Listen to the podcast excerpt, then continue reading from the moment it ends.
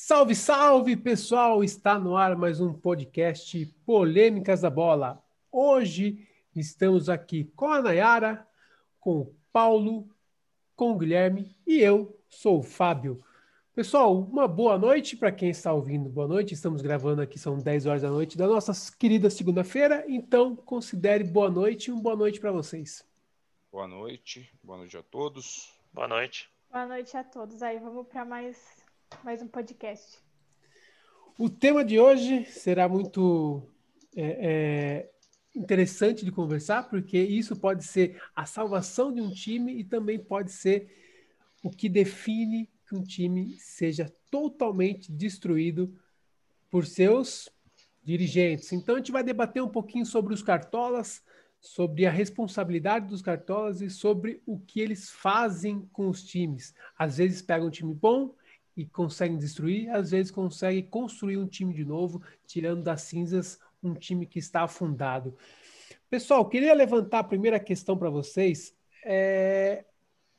Quanto é importante um dirigente dentro do clube, no sentido de, de, de, pegar uma estrutura, de reformular uma estrutura. Como vocês veem o cenário também desses dirigentes?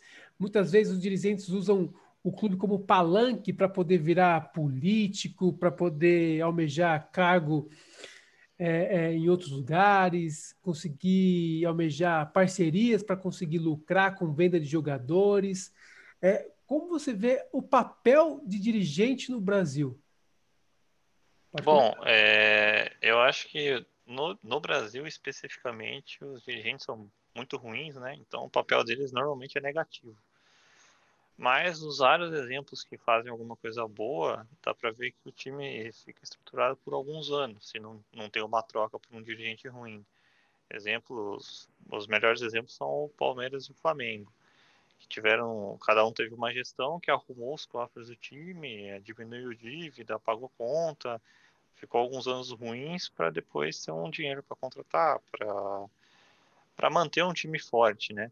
A diferença, acho que do Palmeiras e do Flamengo é que o, o Paulo Nobre ele entendia mais de futebol do que o, o Bandeira de Melo, né?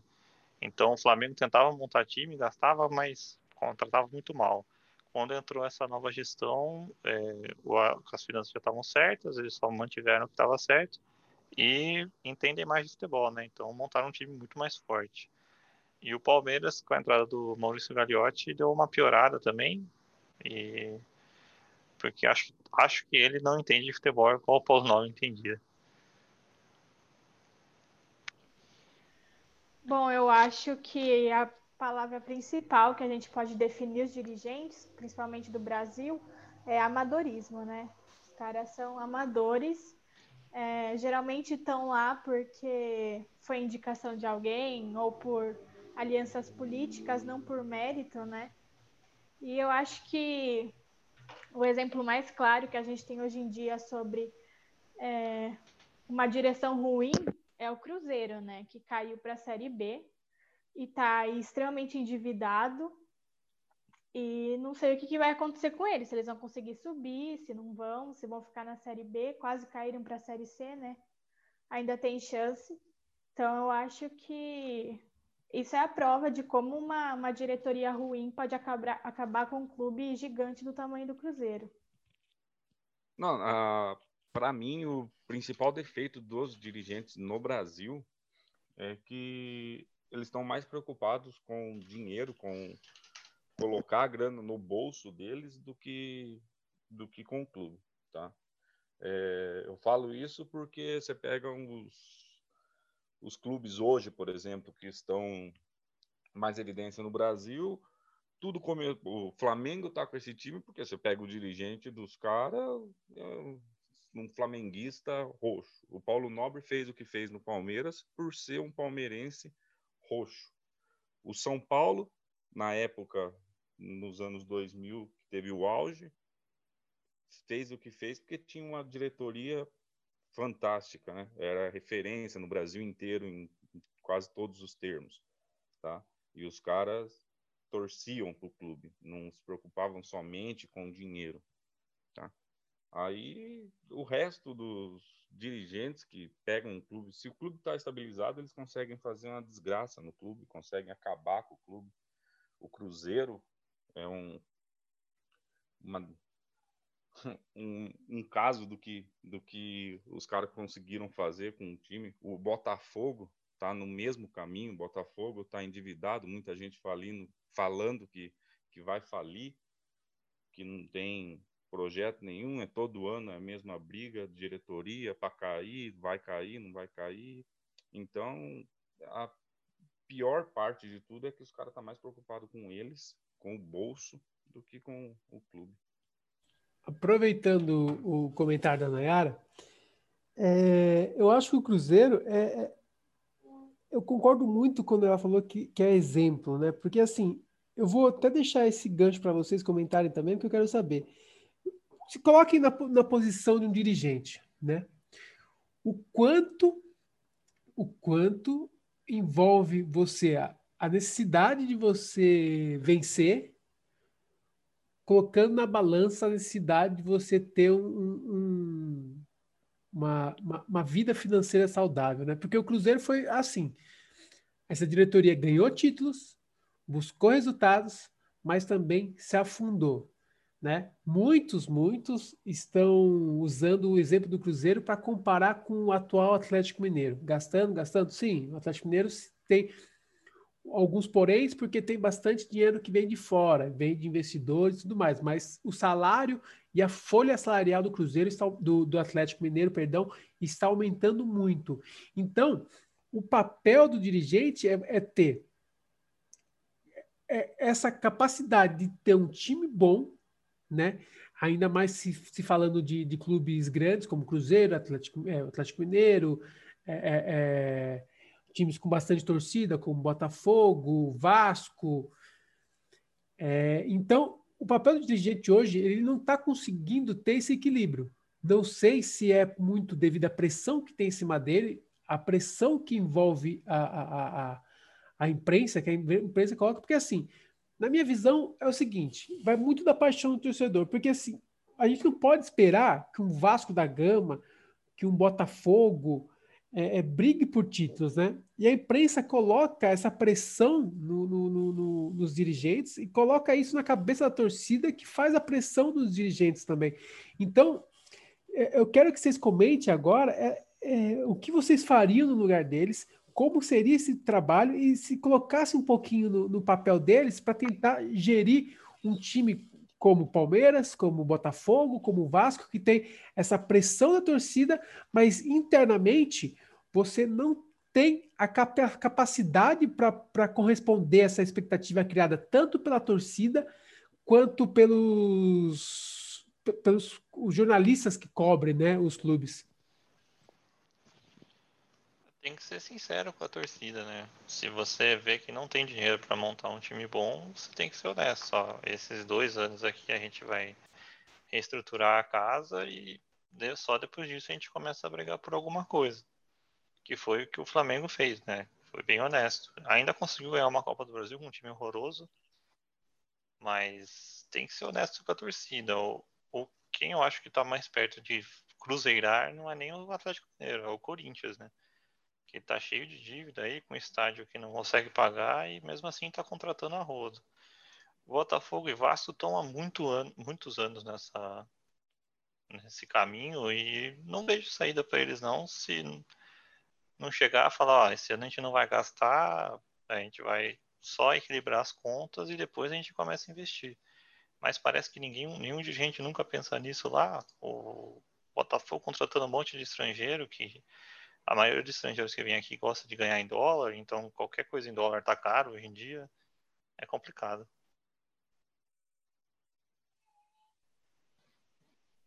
Bom, eu acho que eu, eu concordo 100% com o que o Guilão falou sobre a, a questão do Corinthians, né? Saiu uma reportagem, inclusive, esses dias, se eu não me engano, que tem que está entre as três maiores folhas salariais entre os clubes da Série A do Brasileirão.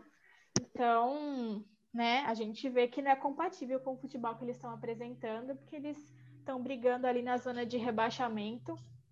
É, então, assim, para mim, a saúde financeira do clube é sempre mais importante, até porque o clube vai continuar ali nos, pró no, é, nos próximos mandatos, né? Então, sempre tem que deixar a casa meio arrumada para próximo, para a próxima diretoria. E também eu acho que muita, muitas dessas contratações é, duvidosas que os dirigentes fazem, que acaba levando a essas dívidas gigantesca, gigantescas, também tem a ver com, a, com contratações populistas, né? Justamente é, para encobrir algumas falhas que eles têm e para agradar a torcida, para a torcida parar de reclamar um pouco. Então acaba contratando alguns jogadores que não rendem tanto, mas que agradam a torcida. Acho que o São Paulo é um exemplo disso também, que muitas vezes contrata ídolo, ídolos, mas que não podem responder à altura. Para mim, um dos. Eu concordo muito com o que a Nayara falou aí, porque para mim é uma das piores coisas no futebol brasileiro é isso. É... O dirigente sabe que o clube não tem dinheiro, sabe que o clube não tem condições de ter um, uma folha salarial alta, não tem condições de pagar salários altos, e mesmo assim os caras vai e contrata jogadores. E não tô nem aí com quem vai vir depois de mim, com quem vai pegar a bucha. Parece que é isso que os dirigentes pensam. Né? Muitas vezes Parece... eles não estão nem aí para pagar o salário né, desses atletas. Não, também, também. Muitas vezes os caras chegam já sabendo que vai receber daqui três meses só. Então, é, para mim, é um dos principais problemas que tem no Brasil. Por exemplo, nem o Corinthians endividado um monte e não para de contratar. Contrata nego que estava fora, contratou é, os caras do Atlético Mineiro, é, Jonathan Cafu ganhando 300 mil. Jonathan, Jonathan Cafu ganhando 300 mil por mês, contrato de três anos. O cara fez seis gols nos últimos três anos. Nada contra o Cafuzinho, mas não tem condições, né? Não é nada compatível um salário desse. Mas é... aí, aí é, um, é um outro problema dos dirigentes, né? Parece, não, não tenho informação nada, porque eu não tenho nada lá de dentro, mas o que o Jonathan Cafu é coisa de empresário, com o André Sanches, né? Que é um outro grande problema dos não, dirigentes mas... brasileiros.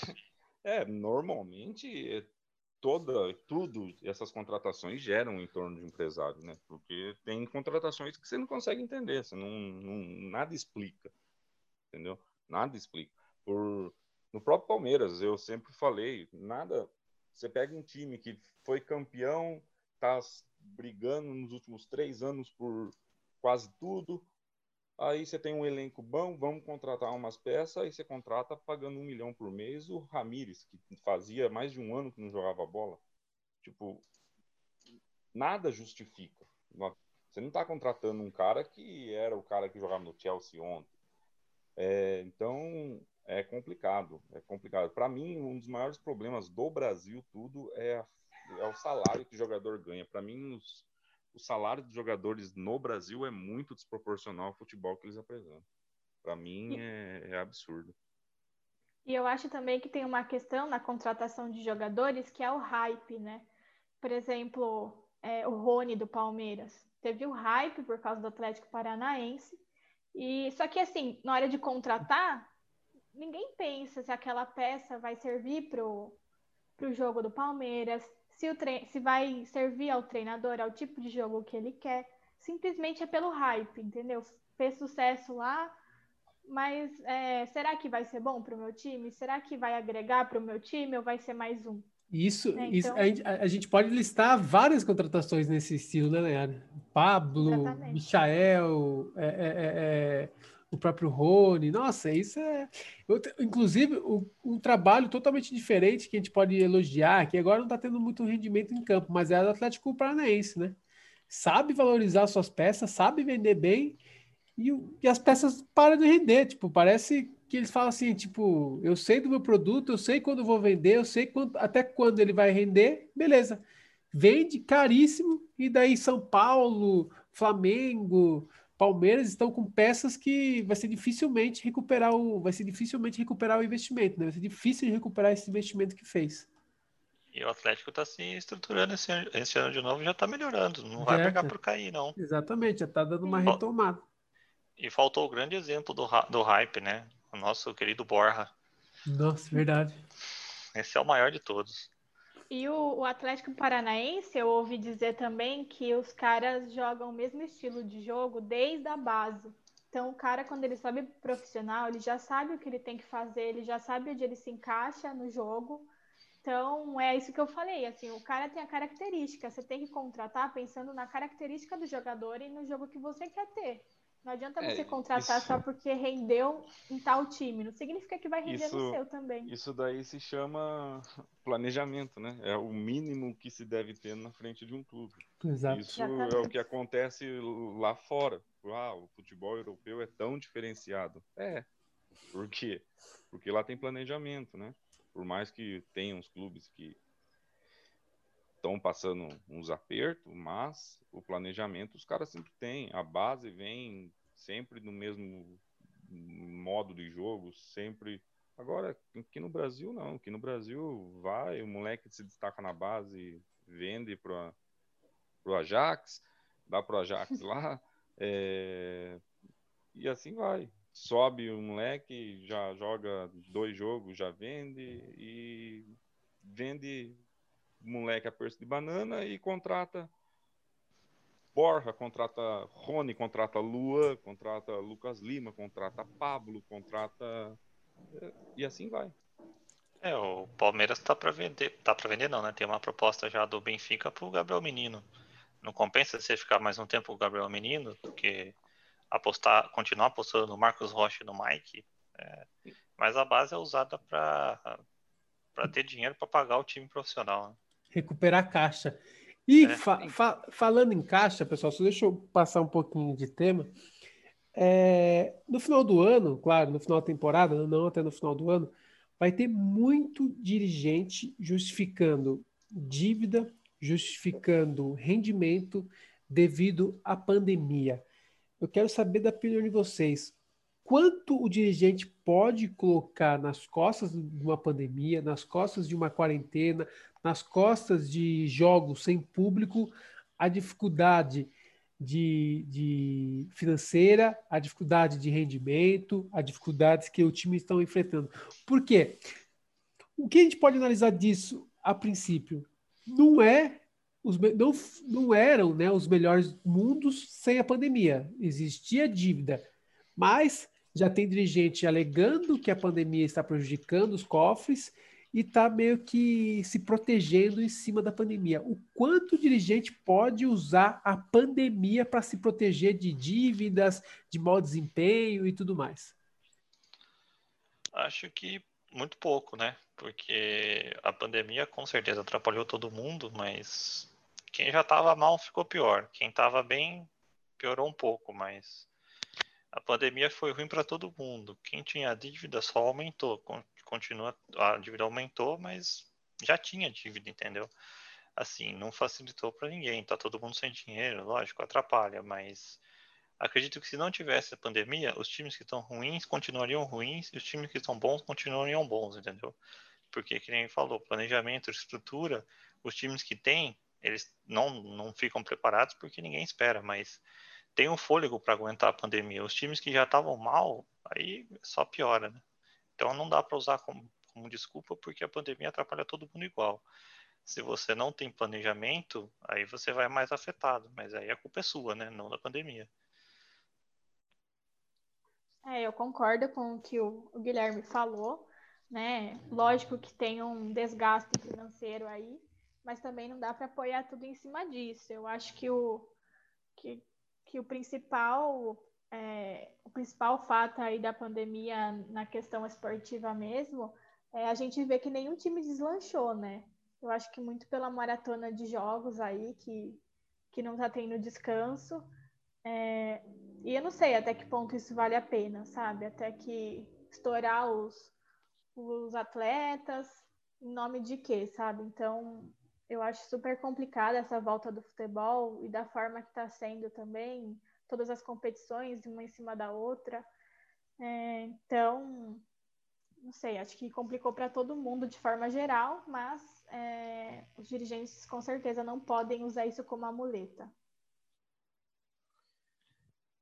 Bom, É que para mim é muito complicada a situação toda, porque, claro, você pega um time que já sem planejamento, que não tinha dinheiro, que não tem muita torcida frequentando o estádio. Por exemplo, ah, o Corinthians lotava o estádio, mas o Corinthians não via dinheiro do, da bilheteria.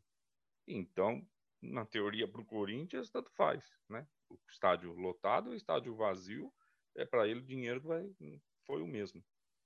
Agora, o, você pega o Palmeiras. O Palmeiras dava um milhão, dois milhões, dependendo do jogo, três milhões de bilheteria. É uma grana boa, né? E você pega, ah, são quatro, cinco jogos em casa no mês. É, é complicado. Eu que não falei, é que não dá para ficar os caras sem jogar. Para mim, o futebol tinha que voltar, assim como todo mundo. Uma hora vai ter que voltar a trabalhar. Eu nem parei. Então, o pessoal tem que voltar, porque também o clube não tem condições de pagar os caras oito meses sem ninguém jogar, né? Sem ninguém render dinheiro para pro, pro, pro clube. Mas é, não dá para botar na conta da pandemia tudo, mas algumas coisas dá para saber que é, é, culpa da pandemia, né? Não dá para também querer, não, não dá para colocar culpa na pandemia, tudo culpa do, do dirigente, culpa do clube, culpa de, de dos conselheiros, culpa dos diretores, não, tem tem tem algumas coisinhas aí que atrapalhou e muito, né? Assim como na vida de, de todo mundo. É, a, a, minha opinião é mais o seguinte: tem que analisar caso por caso, né? Torcidas de grandes massas que sempre lotavam os estádios, que em casa sempre foram é, é, fator primordial para o time bem, como vai um Fortaleza, sabe? Eu acho que esses times, na parte técnica, podem até falar que foram prejudicados, um Atlético Mineiro, né? O, eu, eu, vejo o São Paulo um pouco mais, tipo, se tá bem, a torcida entra, vem junto, daí vira uma, uma, uma força absurda. Mas se tá meio tabela, não, não é fator que, que, que, faz a diferença. Assim. O São Paulo tradicionalmente não faz tanta diferença é, é, tirando os jogos da Libertadores, assim, eu não vejo um fator tão forte como o do Corinthians, por exemplo. Então, eu acho que precisa analisar caso a caso. Questão financeira, vamos lá. É, Fabi, só, só, só, só, por exemplo, do São Paulo, tá, claro, se fala da Libertadores, a torcida do São Paulo na Libertadores sempre foi outra comparada a qualquer outra competição, né? Mas Sim, com certeza. Talvez, mas talvez, por exemplo, esse ano a torcida do São Paulo na Copa do Brasil fosse a torcida do São Paulo da Libertadores, né? E isso pode fazer uma falta gigantesca. É, então, mas sim, sim, claro, claro. Mas eu não vejo tão impactante a, a, a, comparando com torcida, tipo, times que só jogam bem em casa, sabe? Como o Bahia faz umas, faziam campanhas é, é, surpreendentes de casa, era muito difícil ganhar do Bahia de lá, entendeu? Eu, eu, eu vejo mais o impacto nesses clubes do, ter, do que até no São Paulo. Ah, no, sim, não. Entendeu? Eu acho que o, impacto é maior nesse, nesse ponto, isso que eu quis dizer. Em relação à, à vida financeira dos clubes, né? Eu acho que, a, a, a, é, como vocês disseram até, só, veio, só vai agravar os erros que os clubes já estavam cometendo entendeu? Nenhum clube, nenhum clube é, estruturado vai passar fome depois da pandemia, vamos dizer assim, entendeu? Nenhum clube, tipo, o Palmeiras não vai, tipo, ah, vai ter que vender 11 jogadores para poder tapar o buraco da pandemia. O Flamengo vai ter que mandar embora 35 jogadores porque vai ter que tapar o buraco da pandemia. Só vai, a pandemia só vai agravar o que já estava estabelecido dentro do clube, né? como é o caso do Corinthians, que está gravando, tanto da parte técnica, porque o Corinthians sente muita falta desse. O Corinthians joga praticamente com, com aquela, com aquela sina da torcida e blá blá blá. Então, tipo, isso faz a diferença, querendo ou não, principalmente para o Corinthians. Então, tanto que, que eu vejo o Corinthians muito fraco dentro de casa, tá tendo. Desde que a Arena. Eu vi até um levantamento, desde que teve a Arena, tá sendo um dos piores anos do Corinthians dentro de casa, sabe? Eu acho que não é coincidência. Né? É que também é o pior time do Corinthians desde que teve a Arena, né? Uma coisa ajuda a outra nesse caso aí. É, é, sim. Uma ajuda a outra, mas eu acho que também é um fator muito importante para ser considerado. Então, eu acredito que não vai ter assim, ah, o Palmeiras vai voltar a ser o que era na década ali de primeiros anos de 2000, graças à pandemia, não. Entendeu? Então só vai agravar um buraco que já estava feito dentro do clube. Gente, para a gente já ir finalizando, né, como é tradicional, né, a gente tem que levantar uma polêmica aqui e eu quero levantar uma polêmica que tem relação à pandemia que é a volta da torcida. Como você, quero saber a opinião de vocês se já o, o, Brasil pode começar a trabalhar com a volta da torcida, com o público reduzido ou não. E eu quero que vocês comentem duas coisas: a parte da saúde e segurança para as pessoas que vão até o estádio e a parte técnica que isso pode interferir no campeonato. Por quê? O primeiro turno se foi, campeonato inteiro sem torcida. O segundo turno, daí eu quero a opinião de vocês, com torcida ou não, alguns jogos com torcida ou não. Caso melhore a pandemia, vocês acham que tem que voltar a torcida antes do final do, do campeonato ou não? Eu acho que não, que inclusive hoje em São Paulo já está já está saindo matéria que todo, então, começou agora diariamente 1.200 pessoas internadas por causa da Covid de novo. Então, a segunda onda já está aqui no Brasil. Então, torcida no estádio é um absurdo. Eu sei que afeta financeiramente os times, mas pensando na saúde de todo mundo, no bem-estar das pessoas, não pode, na minha opinião, não pode ter torcida em estádio ainda. Acredito que só depois de vacina pode liberar isso aí. Acho que vão liberar antes, né? Que seria injusto, porque se todo mundo já fez o primeiro turno, então é, já tem algumas rodadas do segundo turno, quer dizer que contra aquele time você jogou sem torcida, ele vai jogar com torcida com você, entendeu? É, seria injusto no âmbito técnico também, mas o principal é a saúde e acho que com essa segunda onda aí que tá chegando forte, não pode ter torcida não no estádio.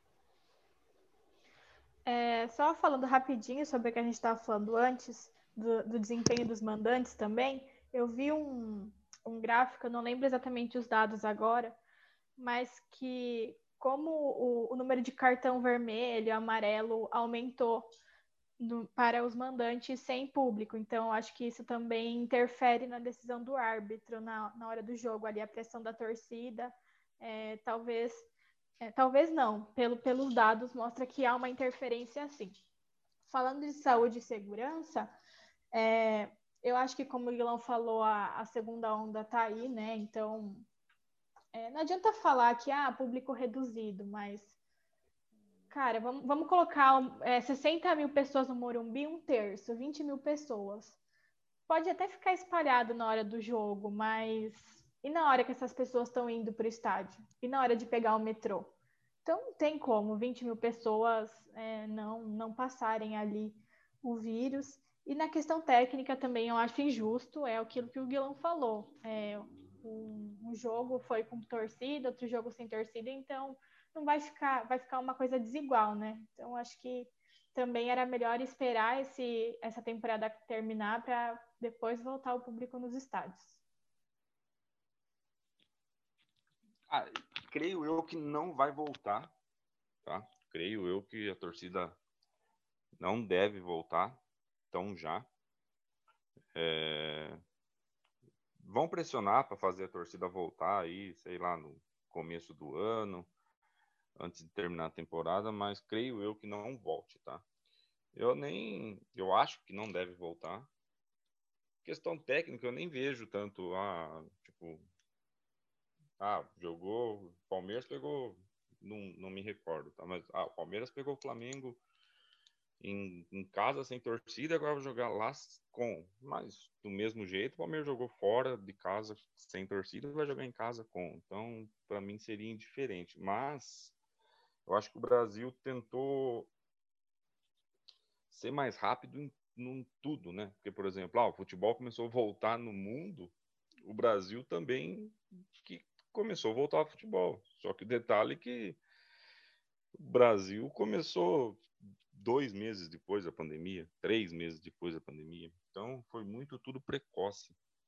Então, por esse motivo, eu acho que não volta. Eu acho que até acabar essa segunda onda agora da, do Covid aí, vai, vai até dezembro, começo de janeiro, esses picos, até normalizar de novo. E eu acho que eu, que assegurou, a questão médica mesmo, a saúde não, não vai permitir. Né? Porque segurança não tem. Segurança, esqueça, não existe. Não tem como. Tá? É, ainda mais sendo torcedor, sendo fanático. Ah, coloca ali, tem três cadeiras de distância. Hum, você tá num clássico lá, saiu o gol, o cara vai sair abraçando todo mundo e não tô nem aí pro espaço né? Tô nem aí para a pandemia, na, no calor da, do momento. É, então, não tem condições de voltar torcida no Brasil, não tão já. E, e questão de técnica mesmo, acho que não, não faria muita diferença, não. Bom, eu não vou, praticamente, vou repetir o que vocês falaram sobre as partes da saúde então eu concordo com vocês, para mim não tem que voltar, não dá para voltar e acredito também que não vai voltar. Porém, na parte técnica, eu fico, eu, eu fico pensando da seguinte maneira. Eu não acho. O campeonato pontos corridos foi criado para trazer justiça ao campeão. Né? No fim das rodadas, joga fora, joga em casa. Na soma de todas as rodadas, se sai o campeão. Querendo ou não, é o campeonato mais justo que o futebol mundial tem hoje.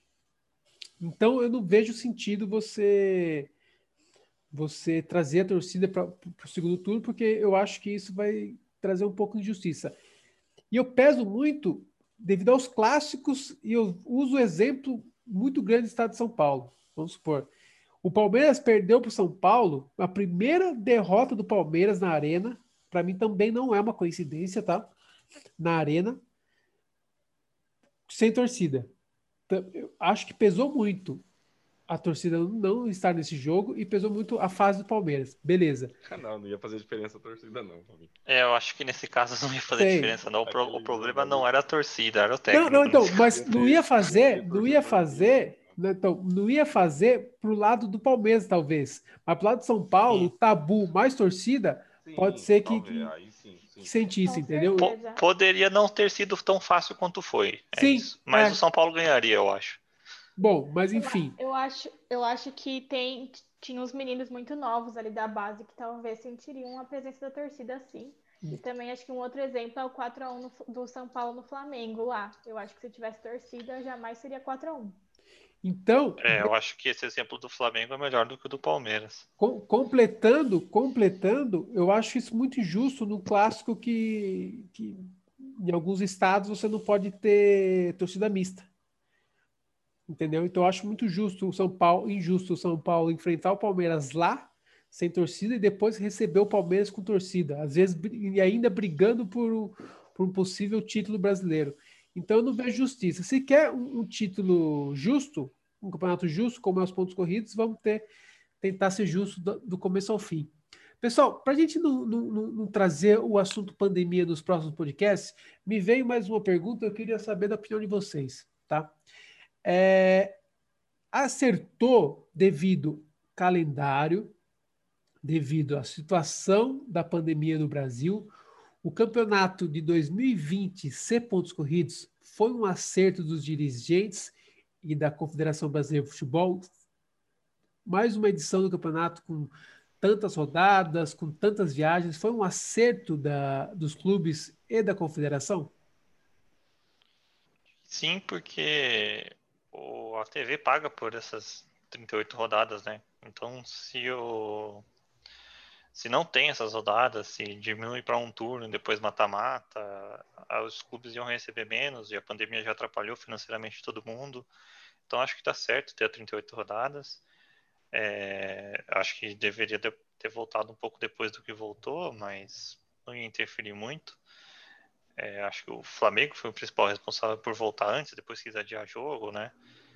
É, a diretoria do Flamengo é arrogante, mas isso é outro assunto. De qualquer forma, acho que deveria ser pontos corridos 38 rodadas sim, principalmente pelo, pelo fator do dinheiro pago pela TV. Até porque eu nem consigo pensar numa outra alternativa, senão, assim, pensando na parte justa, né, dos pontos corridos, que o Campeonato Brasileiro é justamente para premiar quem, quem é, qual é o time que menos oscila, né, que é mais regular. Pensando nisso, eu não consigo é, ver outra alternativa mas que é uma maratona de jogos assim desumana é. Eu acho que a gente não tem como negar isso e, está afetando sim a parte técnica do campeonato. É, a gente vê times oscilando demais, times que não eram para oscilar estão oscilando. Acho que o Flamengo é o exemplo mais claro disso, apesar de ter os, os problemas de troca de técnico, né? É, mesmo assim, não era para estar tá oscilando. É, eu acho que as questões das lesões nesse campeonato também estão estão bastante evidentes. E, e, é óbvio que tem os surtos de Covid também que afetam a, as partidas, né? Então é, é, complicado, assim. Acho que não tem uma resposta certa. Acho que, como não tem outra alternativa, foi. Era o que dava para fazer no momento. Não, é que na, na visão esportiva, tá? pensando em jogador, pensando em clube, pensando em datas, em maratona de jogos, para mim não faz sentido um campeonato com 38 rodadas, junto com uma Copa do Brasil, junto com o um Campeonato Brasileiro, junto com eliminatórias, que os jogadores são convocados, então para mim não não não justifica, tá? Nada nada consegue justificar para mim um campeonato com tantos jogos num ano que é totalmente diferente. Um ano que se perdeu quase quatro meses na parte de futebol, então, para mim, é, é incompreensível. Tá? Mas, como no Brasil, quem manda é, é quem paga, né? É a, é a TV. Ela escolhe data, escolhe jogos, escolhe horário, escolhe tudo. Então, os, eu não, não, não achei que teria outro solução a não ser os, as 38 rodadas, mais os, todos os outros campeonatos, mais os jogos da seleção, tudo, tudo junto, tudo no, no mesmo calendário, porque a TV paga por 38 rodadas, ela, ela quer as 38 rodadas, os dirigentes do clube estão pensando no dinheiro, porque precisam do dinheiro para man tentar manter o clube, que muitos já estão endividados. Então, para não recusar o dinheiro, o pessoal aceita colocar jogador aí para jogar três vezes na semana. E, mas para mim, para mim não não faz sentido, tá? O campeonato do jeito que está. Mas eu eu entendo pelo lado financeiro tudo. Bom, para finalizar, eu concordo com o Paulo tipo, no mundo, no melhor dos mundos, pensando até em diminuir as viagens de de um país continental, né, que é o Brasil. Divide o campeonato por grupos, faz uma outra, uma outra maneira de disputar, porque eu não consigo ver justiça em um campeonato onde um time tem que jogar com sub-17, com jogadores do sub-17, sub-20, é, enfrentar um, um, clube por uma rodada do brasileiro. Então, eu não consigo ver justiça. Então, a partir disso, se não estou vendo justiça, não tem por que eu pensar também num campeonato tão justo quanto os pontos corridos, porque não está dando justiça.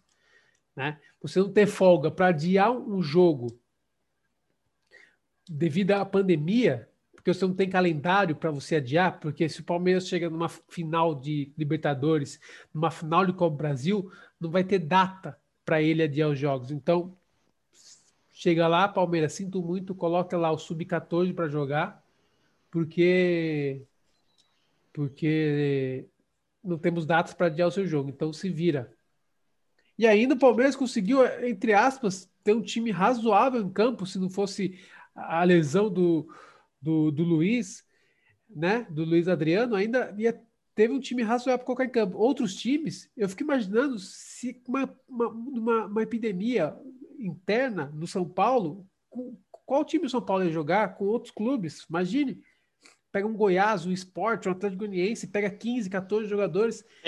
Eu acho, Fabinho, que a pergunta não é se, mas é quando é vai quando? acontecer com o São Paulo. É, exatamente. Vai acontecer. Vai acontecer. No, no, exatamente, vai acontecer. E aí? Vai pôr um sub-17 para jogar inteiro? Porque o São Paulo não vai ter peças do, do terceiro time para poder colocar, igual o Palmeiras teve. Porque não tem um elenco recheado. Então, como que você vai falar que é um campeonato justo? A partir disso, como é um ano totalmente atípico, vamos fazer um campeonato. E eu não sei se, se você chegar para uma Rede Globo e falar assim, Rede Globo, vamos tentar trazer o, o pontos corridos, vai aumentar a sua audiência. O pontos corridos não, o mata-mata vai aumentar a sua audiência. A gente faz jogos, vários grupos, divide os cariocas, divide os paulistas, vai ter clássico. Eu não sei se, se teve essa conversa também, então, eu não tenho essa informação lá de dentro. Então, lógico, quem decidiu, basicamente, o fator calendário foi o dinheiro e quem paga, né? E quem paga. Perfeito. Mas eu não sei se teve um estudo, porque os clubes, os jogadores estavam querendo também as 38 rodadas, né? Teve um, um, um eu não lembro, se não me engano, foi o, o, Daniel Alves que conversou com o Ale Oliveira em um dos programas pela internet, não sei, tá? Posso estar confundindo, mas eu sei que foi o Daniel Alves que falou que queria as 38 rodadas. Então, eu não vejo justiça nisso, entendeu? Se, eu não vejo justiça, eu não vejo por que você ter ocupado as corridas, porque não vai premiar o, o melhor.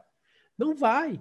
Vai premiar esse ano o menos pior. E, e tipo, não é o menos pior tecnicamente, né? Como a gente é acostumado a ouvir aqui no Brasil, que o menos pior é campeão. Não, é menos pior, tipo, no sentido de, de estrutura, de, de elenco, não de, de um bom time dentro de campo, né? Então eu não consigo. Ou talvez o time que não, pe... não, é, não pegar Covid, né? Que conseguiu escapar, tipo, vamos supor, nos jogos mais importantes estava com o time mais inteiro. Então, para mim, não faz sentido um campeonato com, com a quantidade de, de, de, de, viagens que vamos ter, né? Que isso pode. Um dos motivos que pode estar tá tendo essa, essa, essa, essa, essa, esse vírus, né? Nesses, nos clubes, né? É, essas viagens, viaja muito, cara. E daí, aeroporto, você vai ter pessoas que, que não estão fazendo teste, pessoas que estão ali passando porque está tudo liberado. Então, não tem uma proteção né, dos jogadores. Os jogadores não estão tá viajando para o Rio de Janeiro e volta, ou, ou para o Paraná, que é uma viagem mais perto para o pessoal aqui do Sul. Então, de, devia ter feito, não sei, considerado alguns polos, né? Tá sem torcida, então vamos, vamos, vamos criar um polo em Porto Alegre, um polo em, em, em São Paulo e começar a fazer os grupos, né?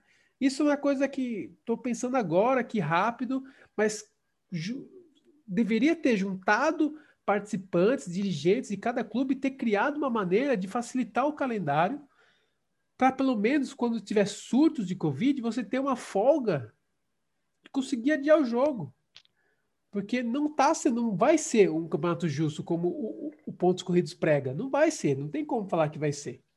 Então, é essa a minha opinião, entendeu? Não deveria ser em pontos corridos, mas, infelizmente, como até o Paulo disse, eu entendo o porquê dos pontos corridos. Alguém quer completar alguma coisa? Eu acho que o problema nesse caso não é nem tão a justiça do pontos corridos, mas sim é qual forma utilizar, porque todas as formas, um grupo que tenha mata-mata, que tenha um turno só, no final você vai ter que acabar juntando os grupos e fazer uma semifinal, uma final, umas quartas, e clubes vão ficar dois meses sem jogar, enquanto outros clubes vão estar jogando ainda. É, fica uma confusão gigantesca no calendário que já é confuso, entendeu? Além do dinheiro, que é, é importante, né? Que sem o dinheiro os times não, não sobrevivem. Acho que tem esse problema também. Não é só a justiça dos pontos corridos, a questão é nossa, meu time está no grupo tal, mas ele não classificou. Bom, vou ficar dois meses sem jogar aqui enquanto os outros estão jogando ainda. É complicado, entendeu? Eu fico pensando também se não era o caso de fazer as 38 rodadas, mas estender a temporada um pouco mais, sabe? Até mais para frente de fevereiro. Não precisa fazer tudo ali correndo porque é um ano atípico, eu acho que vai acontecer isso, por exemplo, o calendário escolar não vai ficar os anos certinhos, vai demorar um tempo para regularizar as coisas, né? Voltar ao normal. Por que não fazer isso com a temporada de futebol? É, estender a temporada até além de fevereiro, depois, conforme os anos vão passando, e adequando para voltar ao calendário normal. Então, é que é complicado. Quando eu falo, por exemplo, ah, que nem o Milão falou aí, ah, o time perde, dois meses sem jogar. É que o pessoal não pensa nem um pouco nisso também. O, o São Paulo foi jogar a, a Sul-Americana, foi pegar o Lanús, que fazia sete meses que não jogava bola. Então, tipo, os caras não tá nem aí, vai voltar e pronto, acabou e vai jogar. Entendeu? É, eu, eu, eu pensei, não, tipo, do mesmo jeito que a Nayara meio que disse, de estender a temporada, foi o único, único jeito para mim que poderia ser feito e, e que não causaria esse transtorno todo. Que seria o quê? Estende a temporada até junho e depois o Brasil começa a funcionar igual funciona todo lugar do mundo. Temporada, meio final, meio ano, começo, meio do outro. E assim, temporada 21, 22, temporada 22, 23, temporada 23, 24. E acabava com esse negócio de temporada é o ano, né? Então já aproveitava e emendava nisso, que daí já aproveita, já bate mercado com todo mundo de fora, já já ajeitava, né? Mas o Brasil é diferente em tudo, então.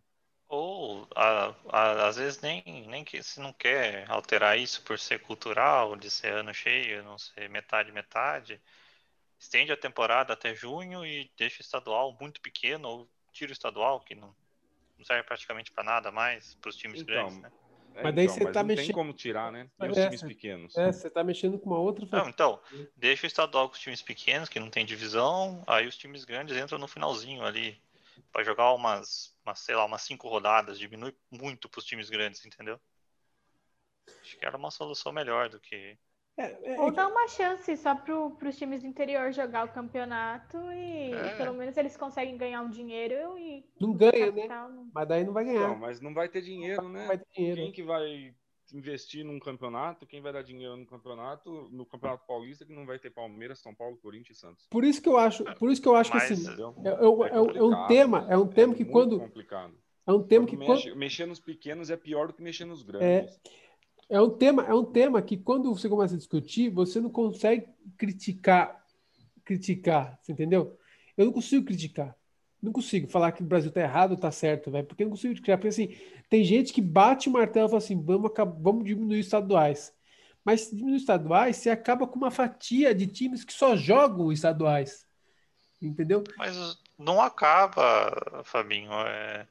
Só no Brasil tem estadual do mundo. Na Inglaterra tem oito divisões faz mais divisão no Campeonato Brasileiro. Vamos fazer esse time jogar de outra forma. Mas aí que tá, Guilherme. O estadual não, é, atrapalha é que, o calendário. É que, não, é que, não, dá para comparar o Brasil com É, é isso que eu ia falar. mundo. O, pai, o Brasil é muito grande, tem que ter estadual, porque você pega, pega não, um time mas... que disputa, pega um time que disputa só o Campeonato Paulista, vamos lá. É, Sim. Sei lá, não vou nem falar do 15, porque o 15 não é tão mal estruturado, mas pega um outro time que seja pequenininho que seja disputa só o Campeonato Paulista. Você vai comercial, se não me engano. Série, você coloca tá, é comercial, isso, comercial. Você coloca ele para disputar um campeonato brasileiro, série, sei lá, série E, série F, tá? A sexta divisão. Aí você vai falar para ele, você vai ter que viajar para Mas não. Para Manaus, Aí... vai ter que viajar para o Mato Grosso do Sul vai ter. Os caras falam, não, não tem dinheiro para isso, não tem. Mas nem na Inglaterra é assim, que é pequeno lá, comparado com o Brasil, né? É, as divisões inferiores, a partir da quarta, são regionalizadas e depois os times que foram melhor, eles jogam um, um finalzinho que é todo mundo junto, entendeu? Faz uma sede. Dá para pensar nisso. Hoje o estadual atrapalha o time pequeno e o time grande, porque o time pequeno só vive disso, não tem outra, não tem outra saída, e o time grande atrapalha o calendário, atrapalha tudo. Não, não estou falando para acabar de um dia para noite, mas pensar numa forma de ir diminuindo e não matar os times pequenos. Que, então, lógico, o Brasil tem as suas especificidades que os outros países não têm, mas é, ficar do jeito que está é ruim para todo mundo. Tem que ter uma solução. É, então, mas falando assim, a partir da quarta divisão da Inglaterra, o resto é tudo time semi-amador, velho. É, que, que, a pessoa tem duas, muitas vezes, outra profissão e joga bola, tá ligado? Não é uma, algo tão profissional quanto aqui no Brasil, entendeu? É difícil usar a Inglaterra como exemplo também. É que assim, Cara, é mais atrativo pro 15 jogar uma série G do que jogar uma A3 do Paulista, A2 do Paulista. Com certeza ia mais público pra série G. Não, eu acho. Não. Aí, ó. Milão, acredite em mim, não. Quando o 15 jogou a, a, a, o Campeonato Brasileiro da Série D, o pessoal tava pensando no, no Paulista, velho.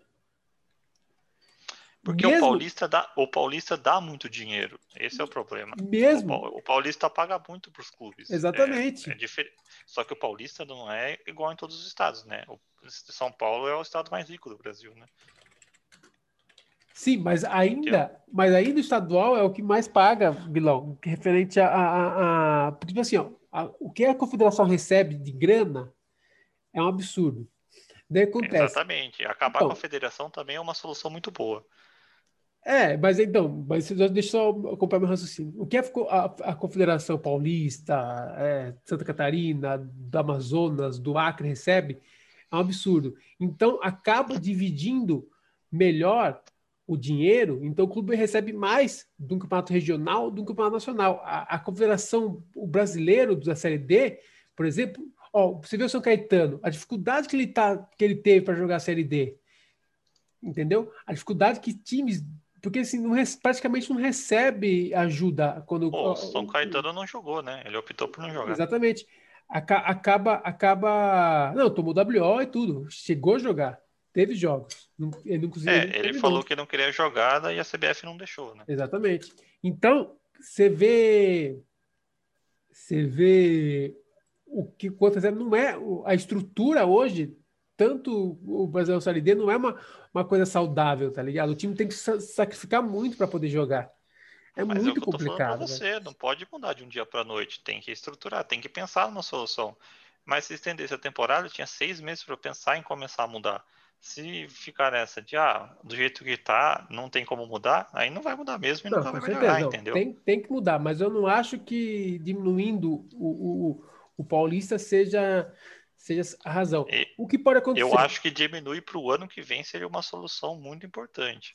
Não para os times ah. pequenos, mas para os times grandes. Eu acho diminuir para tá, eles. A gente está discutindo tudo isso, mas assim, ao mesmo tempo, vocês viram a mudança da Copa do Brasil para o ano que vem? Os, os times, os clubes que da Libertadores, eles não vão mais entrar nas oitavas, como é de costume, eles vão entrar na terceira fase, ou seja, Tá tudo isso acontecendo, a gente está falando aqui da maratona de jogos e ainda em 2021 fizeram essa mudança, porque 2021 vai continuar apertado, né? Porque o final da temporada vai ser em fevereiro. E então, além disso, vão fazer os times jogarem mais jogos ainda, entrando na terceira fase da, da Copa do Brasil. Mas se eu, se eu não me engano, vai diminuir os clubes, né? Ano que vem. Não sei. O que é um absurdo, né? A Copa do Brasil ia jogar todo mundo, né? É, eu, se eu não me engano, vai diminuir, vai diminuir os clubes, o número de clubes. A Copa do Brasil, é, na minha opinião, todos, todo, todo, todo time do Brasil devia poder jogar. Nem que tivesse 500 fases. Aí os times de divisão mais, mais maiores iam entrando aos poucos, mas acho que qualquer time podia jogar a Copa do Brasil, na minha opinião, né? Mas aí mim é outro tema, isso aí não tem nada a ver mas com é um tema É um tema que a gente pode até gerar um, um novo podcast para não alongar esse, sobre calendário, porque é um tema que ninguém vai chegar a uma conclusão, porque envolve muita coisa, muita coisa. Então é um tema que a gente vai ficar. Dá para fazer o calendário 1, podcast calendário 2, podcast calendário 3, e 4 e 5, e vai, a gente não vai chegar numa conclusão é, é, satisfatória para tudo. Então, pessoal, para a gente não deixar esse podcast com 4 horas e meia, vamos encerrando por aqui. Muito obrigado para você que ouviu. Segue a gente no Twitter, tem arroba Polêmicas da Bola. Segue a gente no Instagram, mande lá sua sugestão, a sua crítica. Pode falar, ah, o Fabinho tá falando muita besteira, ah, o Paulo falou muita besteira, a Nayara falou muita besteira, o Guilherme falou muita besteira. Pode comentar lá que a gente vai ignorar. Não, tô brincando, a gente vai ler tudo e vai trazer um material muito melhor para vocês. Então, muito obrigado para quem ouviu. Fico por aqui e abraço.